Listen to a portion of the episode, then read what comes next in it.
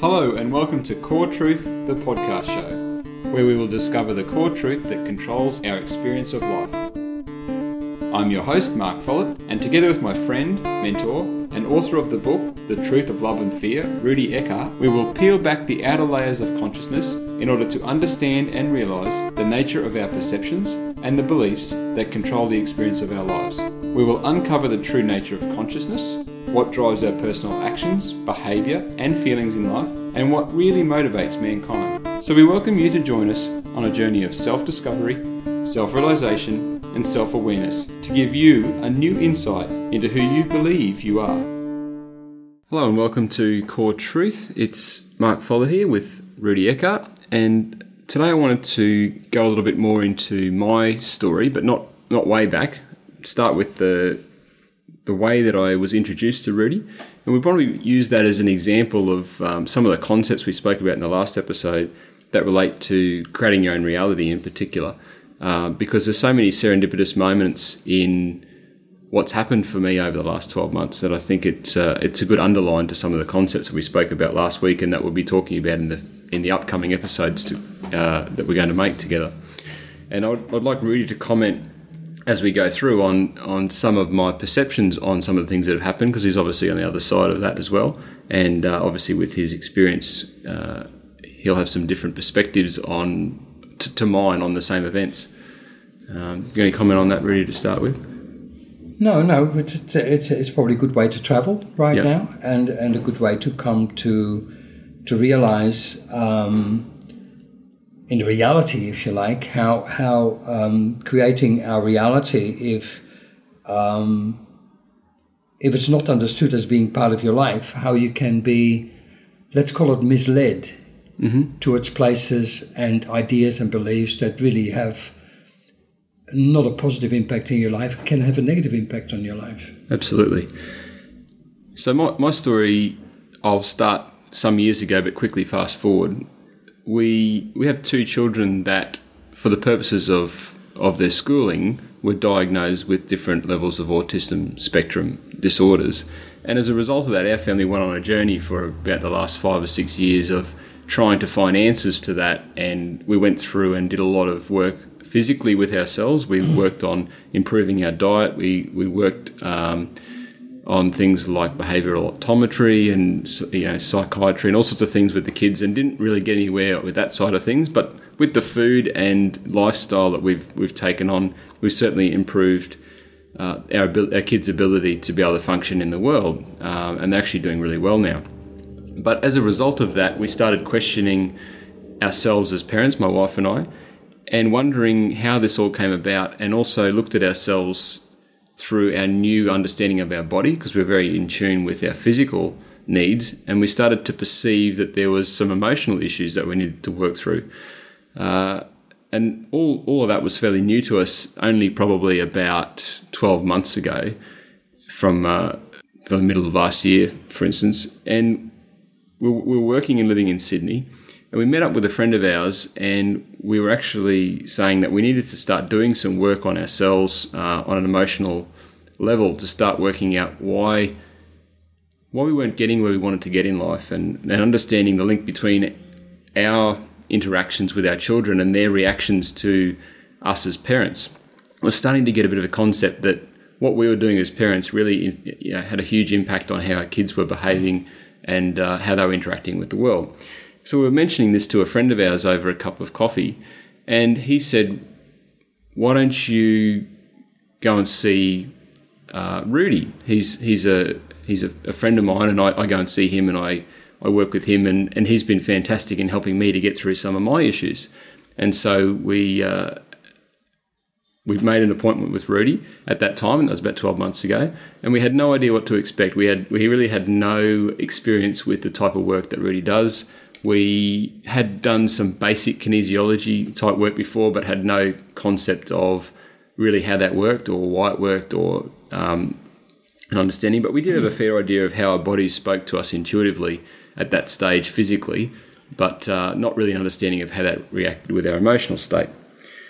So we got to that stage, and we had no idea what to what to expect in coming to see Rudy, but we did have faith in this friend of ours uh, who referred us. So we, we thought this would be a great idea. Now, we had tried some things like um, brain training techniques and things without a great deal of success with the kids. It was kind of boring, um, some neurofeedback therapies and things, and thought this might be a different way to approach those, um, those negative uh, emotions and experience that we were getting through and with our kids as well. So we, we sent Rudy an email, asked for an appointment, and we said, Is there any books we should read on the topic that would give us an idea of what the type of work we're going to do with you? Because we're quite curious about it. And his, he said that he was coming out with a book, but it wasn't available for publishing at the time yet. It was coming out very soon, and we were looking forward to that. But that in the meantime, we could we could read the, some of the Seth material, which is the basis upon which he had his spiritual awakening, as he explained in the previous episode. So we started doing a little bit of reading into the Seth material, and it, it absolutely blew me away in terms of the way that it explains how how we work as, as individuals, how we work as a society, and how our race works as, as, a, as a human race. And I got a great understanding of that on a on a basic level, but I didn't really start to experience any practical outcomes of that until I started working with Rudy. So we did that for probably sort of six months at the start of this year, and as a result of that, my intuitive abilities started to increase as some of my fears subsided. And uh, as a result of that, I was able to help people out by um, practicing automatic writing. And Rudy saw some value in that. And then we started working together to try and gain some really good outcomes um, for people using my intuitive abilities and Rudy's healing abilities. And as a result of us working together, we've come to the conclusion that we really need to get uh, get out there and start um, promoting what we what Rudy does in particular. Hence the reason for for us working on these episodes, but also that we're pre- preparing some documentation about that goes with his books um, in in how we can actually work on this type of stuff with other people. So, Rudy, I'd be interested in your comments on that. I guess that's a that's a pretty dry story, but I'd, I'd like to go more into how some of that uh, plays out. I, I certainly wasn't consciously aware of taking that path in my life, but I know now that I was definitely the creator of that path. I was obviously seeking something that I didn't quite, I couldn't quite put my finger on at the time. I now understand it a lot better because I've got to the a point where I can look back on it. But um, I don't know whether you've got any comment on the mechanisms that play out. Well,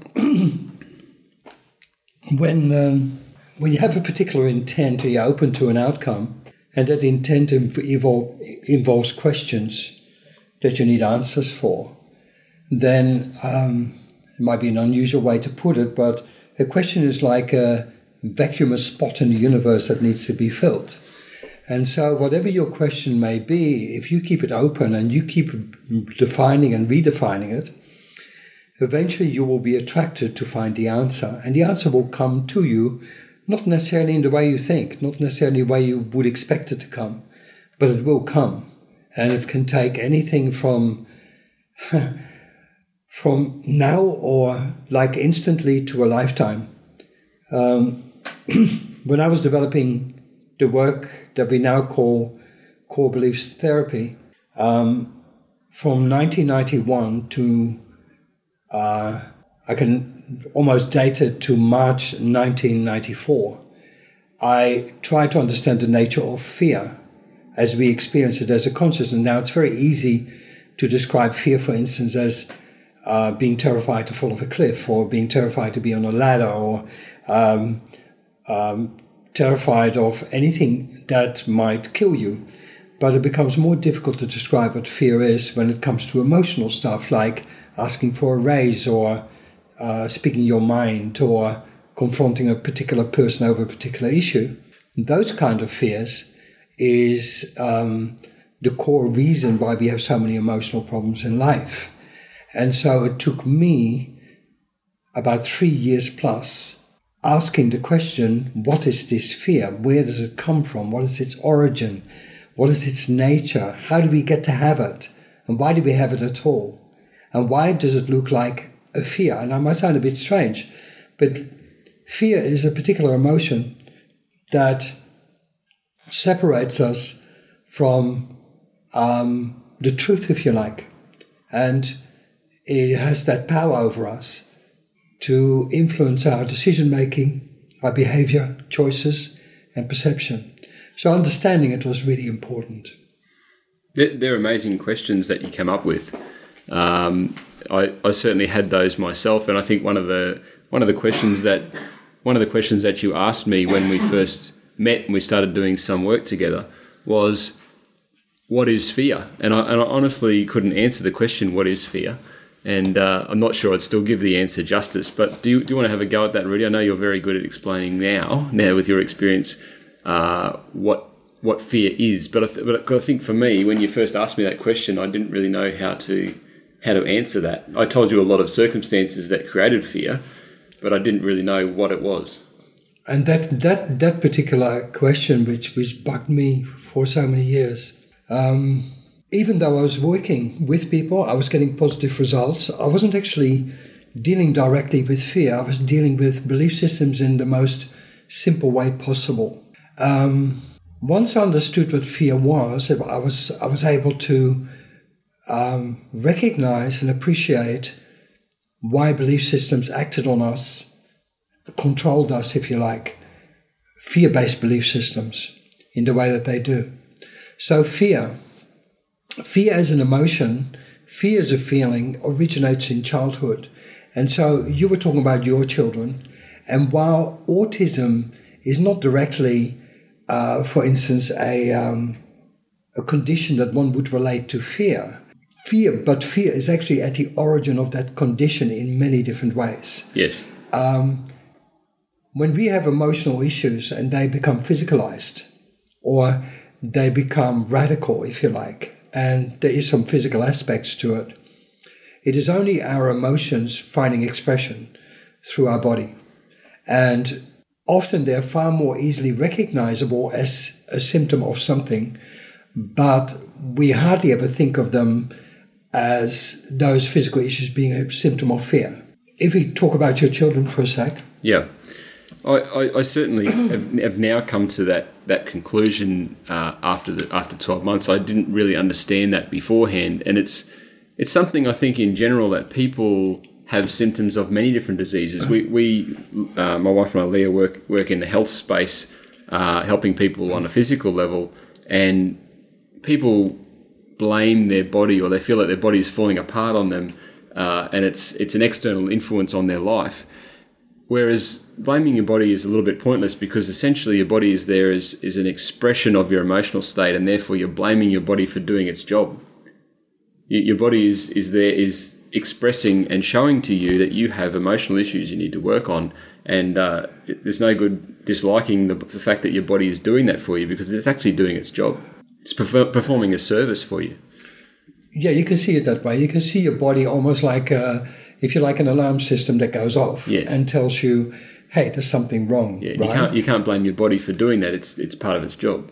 But what really is to blame, if you if you want to blame, if you want to use the word blame as a as a as a way of addressing something, is um, what really is the cause of it yes. is your emotional state, and it's our lack of awareness, our lack of um, being conscious of our thoughts, feelings, and emotions in the way that we should be, even though I hate the word should, but the way that we should be. Way that we could definitely be.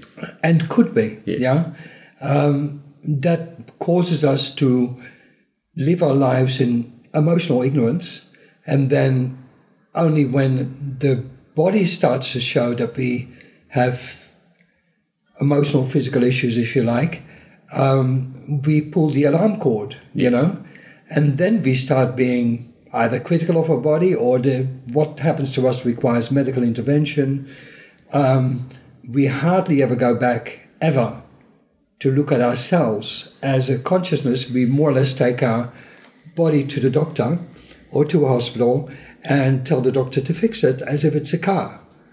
Yep. That has a mechanical failure. So so we don't really connect our consciousness with our body in the way that we should. Mm. Uh, so part of part of the work, of course, is actually understanding uh, that connection, uh, working with that connection within yourself, developing a sensitivity and awareness of how our consciousness is connected to our reality because our body is a physical manifestation of our spiritual being and therefore is our connection with reality. Without our body, we have no connection with reality.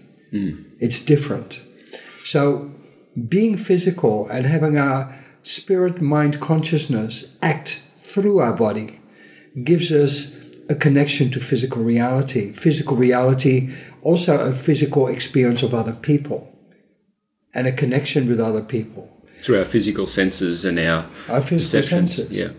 There's a lot more to be told in that. There's a, there's a much, uh, much deeper uh, realization to be had there, right? But for now, just to realize that your, that your body and your mind are intrinsically connected and there is a hierarchy. They're not equally like three legs of the same chair. Mm.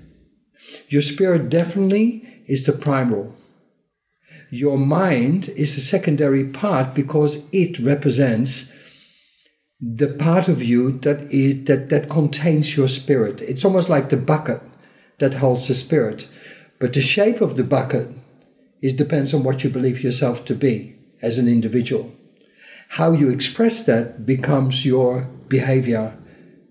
How you perceive that is a product of your belief systems again.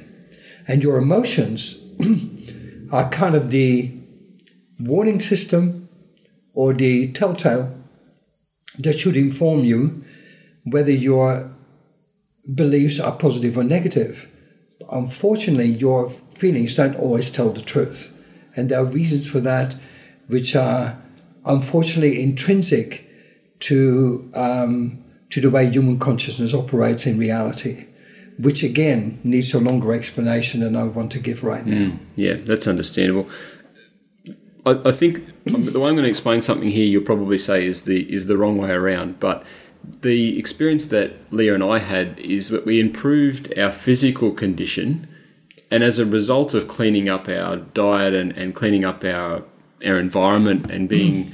more sensitive to our bodies, we then sought a spiritual connection. Now, and, and as a result of that, we started to understand better our emotional state. So it's kind of gone backwards, really, because what you're saying is that you first of all had the emotional issues and then the physical, but we actually worked backwards from having physical issues and then d- through understanding ourselves better physically, we started to understand ourselves better emotionally, worked backwards towards our emotional state and started to understand that there were issues there. But, but there's a logic to that experience that I can explain. Mm. And not everybody, of course, follows that path. Mm. But there's no wrong path or right path to begin with, all right? But your experience is a very logical one because one of the um, one of the qualities of consciousness, consciousness, our unconsciousness, is that it, um, when it's ignorance, ignorant of its own nature, in other words, the origin for its own actions, reactions, responses, perception, feelings, and emotions. It defines itself by the physical experiences that it has instead. So its focus is really not within, its focus is outward to the physical world, to your own physical body, to physical experiences. to physical experiences. So if those physical experiences um, then come to represent something negative, you start to question it. Ultimately, if you keep asking questions, it must lead you to a within place because you run out of answers. Mm. Yeah, that that makes sense. Um, so it's it's been an interesting ride for me in such a short space of time to go from a place where I believe that things happened to me, and I, I appreciated that there were certain things that I experienced that I enjoyed, and I thought thought, thought as positive experiences, and other experiences that were thrust upon me mm. that I didn't enjoy, which were negative experiences.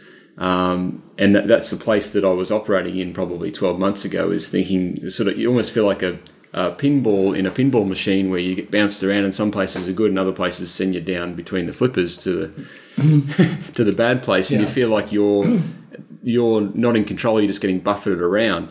And through the work that we did together, and through a lot of reading that I've done as well, um, I now understand that you're actually moving the direction of things, and you're choosing how your life tessellates everything into place. And as you said, you don't necessarily know the exact way that it's going to happen, but you can set your intent towards a particular focus and ask questions, and you you can certainly drive your life in particular directions, and that's what we talk about with creating your own reality.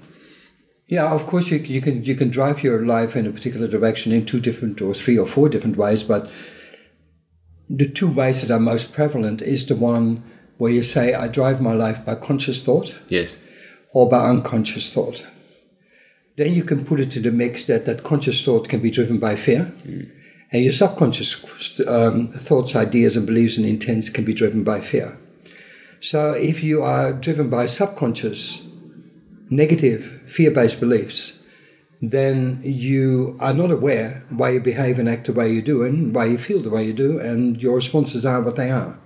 And why things happen to you, seemingly, right, as they do. If you're conscious of your fears, you're likely to deny that it is your that, that you are actually choosing out of fear or acting out of fear because you will give justification and reason why you should be afraid. Like somebody who's fearful of failure will avoid risk because it's logical for him to avoid risk because he fears failure. Mm. So he will go to the to the very furthest part away from the risk in order to make a decision that he believes is a sensible decision to make. If he then does not get what he wants, then it's not his fault because he made a sensible decision in his mind. Mm. While in fact, what he perceived as a risk wasn't a risk at all, and so he missed out on an opportunity that he otherwise may have had. Like, what can I say to you? Something like, something like, uh, for instance, somebody wants to buy something that is um, on sale, but he's not sure that he can afford it, even though it's cheaper than it would be if he bought it later. So he's fearful that if he spends his money on this item, that he then uh, will be short of money and he won't be able to survive. And so he puts it off, he puts it off, he puts it off. And then when he finally decides he's, that he's going to buy it, he turns up at the place where he buys his item and they say to him, sorry, the sale is off. because he waited too long. And fear stops him from, stopped him from making the most out of the opportunity. It may be a bit of a benign um, what do you call it, example. But but the point is here that fear controlled his behavior, mm-hmm. and fear perceived buying that item as a risk financially, and you can easily interpret that as him being sensible and being totally justified, right?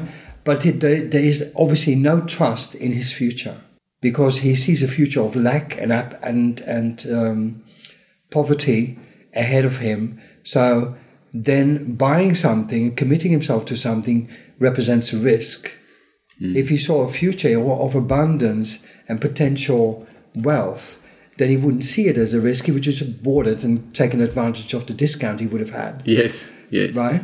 Whereas in, in the in the initial scenario suggested where he missed out on the sale, he would blame the shop owner for taking it off sale potentially. Obviously, yeah. It's not his fault. He was going to buy it. Yeah. Why'd they make it so short? Why couldn't they have extended it for a week? You know, you hear all these stories. This is where conflict so, comes from, really, doesn't it? There, there, would be a conflict in that situation potentially if he was willing to take it up with the with the shop if, owner. Yeah, he would because, I mean, it's it's a stretch whether somebody should challenge a you know uh, a, shop because they took it off sale when it was advertised that would only be on sale for a limited time, but potentially he could be angry about the fact that the uh, shop uh, took it off sale, and um, because he's now powerless to buy it, and powerless is a good word here, uh, his um, he might go into conflict with the uh, an argument with the shop owner, saying that he should still be entitled to buy it for whatever reasons he can come up with.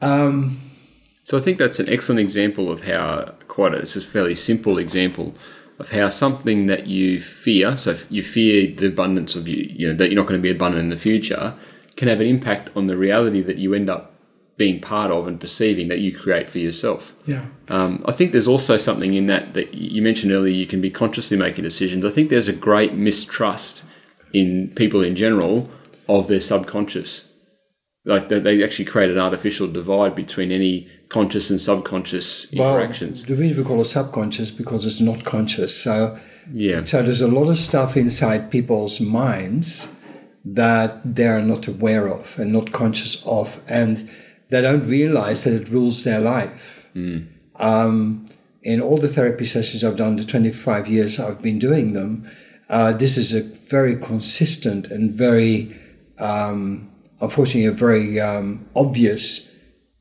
aspect of um, dealing with people's consciousness and dealing with their issues and problems that it's a bit like an iceberg, really. They're only conscious about of, of a small part Mm. of uh, what we actually believe and what we actually think, and that for the rest of it, it's all based on assumption, fear, insecurity, um, and not really. Um, we're not really conscious of the things that drive us, which which makes then the idea that things are being done to us, that others control our success and failure, that others control what we have and cannot have, that others um, uh, make us feel bad or um, make us feel powerless or helpless, becomes um, what you might call a truth because of the fact that you don't realize Well- that you are the creator of all of this yourself. And, and, and obviously, your physical experiences would reinforce what you're believing to be true. So you believe it's a truth, and then you get re- reinforcement through your future physical, through all your physical experiences. When, when there's a reality experience Yes. of, of your of your beliefs, um, you will see the, the the situation or the people or whatever that are that are part of that experience as often as being to blame, Mhm. and so therefore you um, you then see yourself automatically as a victim, even though you may not think so. Um, they our our reaction to all these things is unfortunately um, mostly self criticism, self judgment, um, self deprecating, or blaming everybody else, making everybody else responsible, and declaring yourself the innocent in the event. Um, none of this helps your case. None of this helps you evolve. None of this makes you more spiritual. None of this makes you a powerful person in the world Mm. if you have to get what you want, like we're talking about con- earlier on, we spoke about consciously creating Yes. your reality, okay, instead of subconsciously. Now, consciously re- creating your reality can be because you are aware of the positive beliefs that you have and you act on them, or you make conscious choices based on fear, which are part of behavior to overcome your fear in order to get a positive outcome. So, for instance, let me try and explain this because it probably sounds a bit complicated. Um, if I if I have uh, a fear of losing, then I might want to make the conscious decision. I fear that because it makes me feel embarrassed. It makes me feel ashamed. It makes me feel less. It makes me feel inferior. It makes me feel inadequate. It makes me compare myself with other people and feel less than them. Okay? That's why I have a fear of failure. So I make a conscious decision to try and beat everybody at their game, whatever their game may be, whether whether it's a sale, whether it is in my job, whether it is the most clients uh, that I convert into a sale, or whether it is somebody I beat in a race, or whether it is I'm the one that has to score the goal. Could, Um, could you could you also another another outcome of that of that is that you would not try. You fear losing, therefore you would not play the game. Yeah, but I, I, I think first of all you need to understand why why why being that way is perceived like being a winner, right? Is generally perceived as a positive thing. Yes. And so, even though you're doing it out of fear, you will you will encouch your behavior in a positive blanket, if you like, in order to give the impression that what you're doing is a positive thing. Now, if you then lose and you make a big fuss about losing, and you tell everybody how much it means to you, right, that you now have lost and you tried so hard, it is a way of avoiding what you believe to be would be the judgment and criticism of others, and judge you as a, you know, as an insignificant, worthless individual because you lost, right? So you try to, um, let's call it, um, um, prevent judgment and um, looking like some loser, if you like, by proclaiming that you did everything you could, you're totally exhausted, you, you did everything, you, you sacrificed everything to win, and you did it for everybody else, for God, your mother, your father, your girlfriend, the universe, right? Or perhaps even someone else cheated. Well, yeah, you, you, you may blame others for for um, for not playing the game fairly, uh, for disadvantaging you, uh, for for let you know for for breaking the rules, etc. Yep. etc. in order to justify your loss. Which But- you, could probably. This is a good example that ties us into where we started. You could even, I think, at a subconscious level, you could manifest a physical ailment that was then able to be blamed for that loss. Uh, you, you come up lame. Uh, or, people people do. Yeah. Uh, people do. Um, and, you know, the, the reality is that winning or losing uh, has been turned into something that seems to be critical to someone's lifespan. That if you don't come out as a winner in some way in this world, you're a nobody. Uh, which is because the press, the media, and everything uh, adulate a winner uh, to a point where there's no reality to the value of their win. I mean, who really, you know, so you win a golf tournament. So what? Did it change the world? Probably not. No, probably You not. know, you won a soccer match. Great. I it- hope you enjoyed the soccer. Did it change anything in this world? Did it make it a better world, a worse world? Nothing. It's just a match. It is a physical activity. And whilst you may feel good about doing it, I think extending it to the point where it is a world changing event, no, it isn't. Mm, agreed. And so you need to be real about that. You know, if a soccer match, for instance, right, helped you overcome a fear, right, that would be fantastic. It's not something that needs to be in the media, like Rudy Eckert overcame the fear of losing by scoring a goal in a match against some team, right? Uh, because it is a self experience, and Yeah. therefore it's all about you, and it's fine to be all about you. Mm, yeah, we talked about on that briefly last week. Um, because of the, the time constraints of podcasting, we're going to probably continue this next next episode. But just to just to complete the episode, I don't think you fully answered my question succinctly about what is fear, because you did give Ah, me no, an answer. No, no, I didn't. So just No, just to round that out, it'd be great if you could give that as Yeah, a I thought I'd keep the tension in there. Keep the bit, you know, tension, keep the tension happening, and people saying, "What is fear?" Okay, after about three and a half years of working with people and trying to understand fear, I came to the most simplest of realizations, which was that all our emotional fears come from the absence of unconditional love, trust, being wanted, Accepted. and being accepted. And that the conditions that are placed on us to meet the um, requirements to be loved, to be accepted, to be wanted, uh, to be trusted, those conditions create a fear because we fear failing those conditions. So you basically could say you could fear not being good enough to be loved, not being deserve enough, deserving enough to be accepted, not being desirable enough to be wanted, not being special enough to be trusted. And so you're constantly then battling in your life um, with the fear that you will be rejected, that you will be dismissed, that you will be discarded. So, so, so basically, fear is the absence of unconditional love. of unconditional love. Yeah. Love is only love when it's unconditional.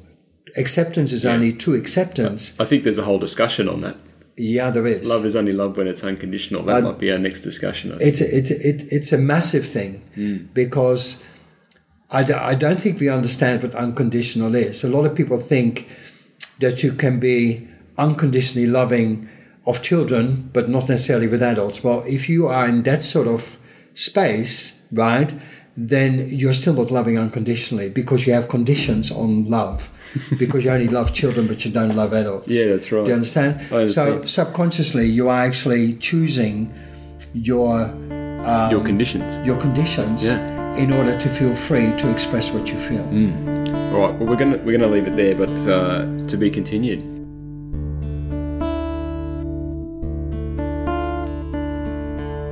Well, I thought that discussion really opened up a can of worms. There's so much more in this that, uh, that we're going to explore over the coming weeks. Now, I mentioned at the start when I was explaining my story that I that I practiced automatic writing. If you're interested more in me, if you're interested in that practice and what, what that involves, you can actually look up my website. I have some information on there about myself and about what I do. www.markfollett.com. That's M A R K F O L L E T T. Don't forget the double T because everyone does. All right, so thank you very much again for listening. Tell all your friends. We'd love to have lots of subscribers and to spread the message uh, of what Chord Truth's all about.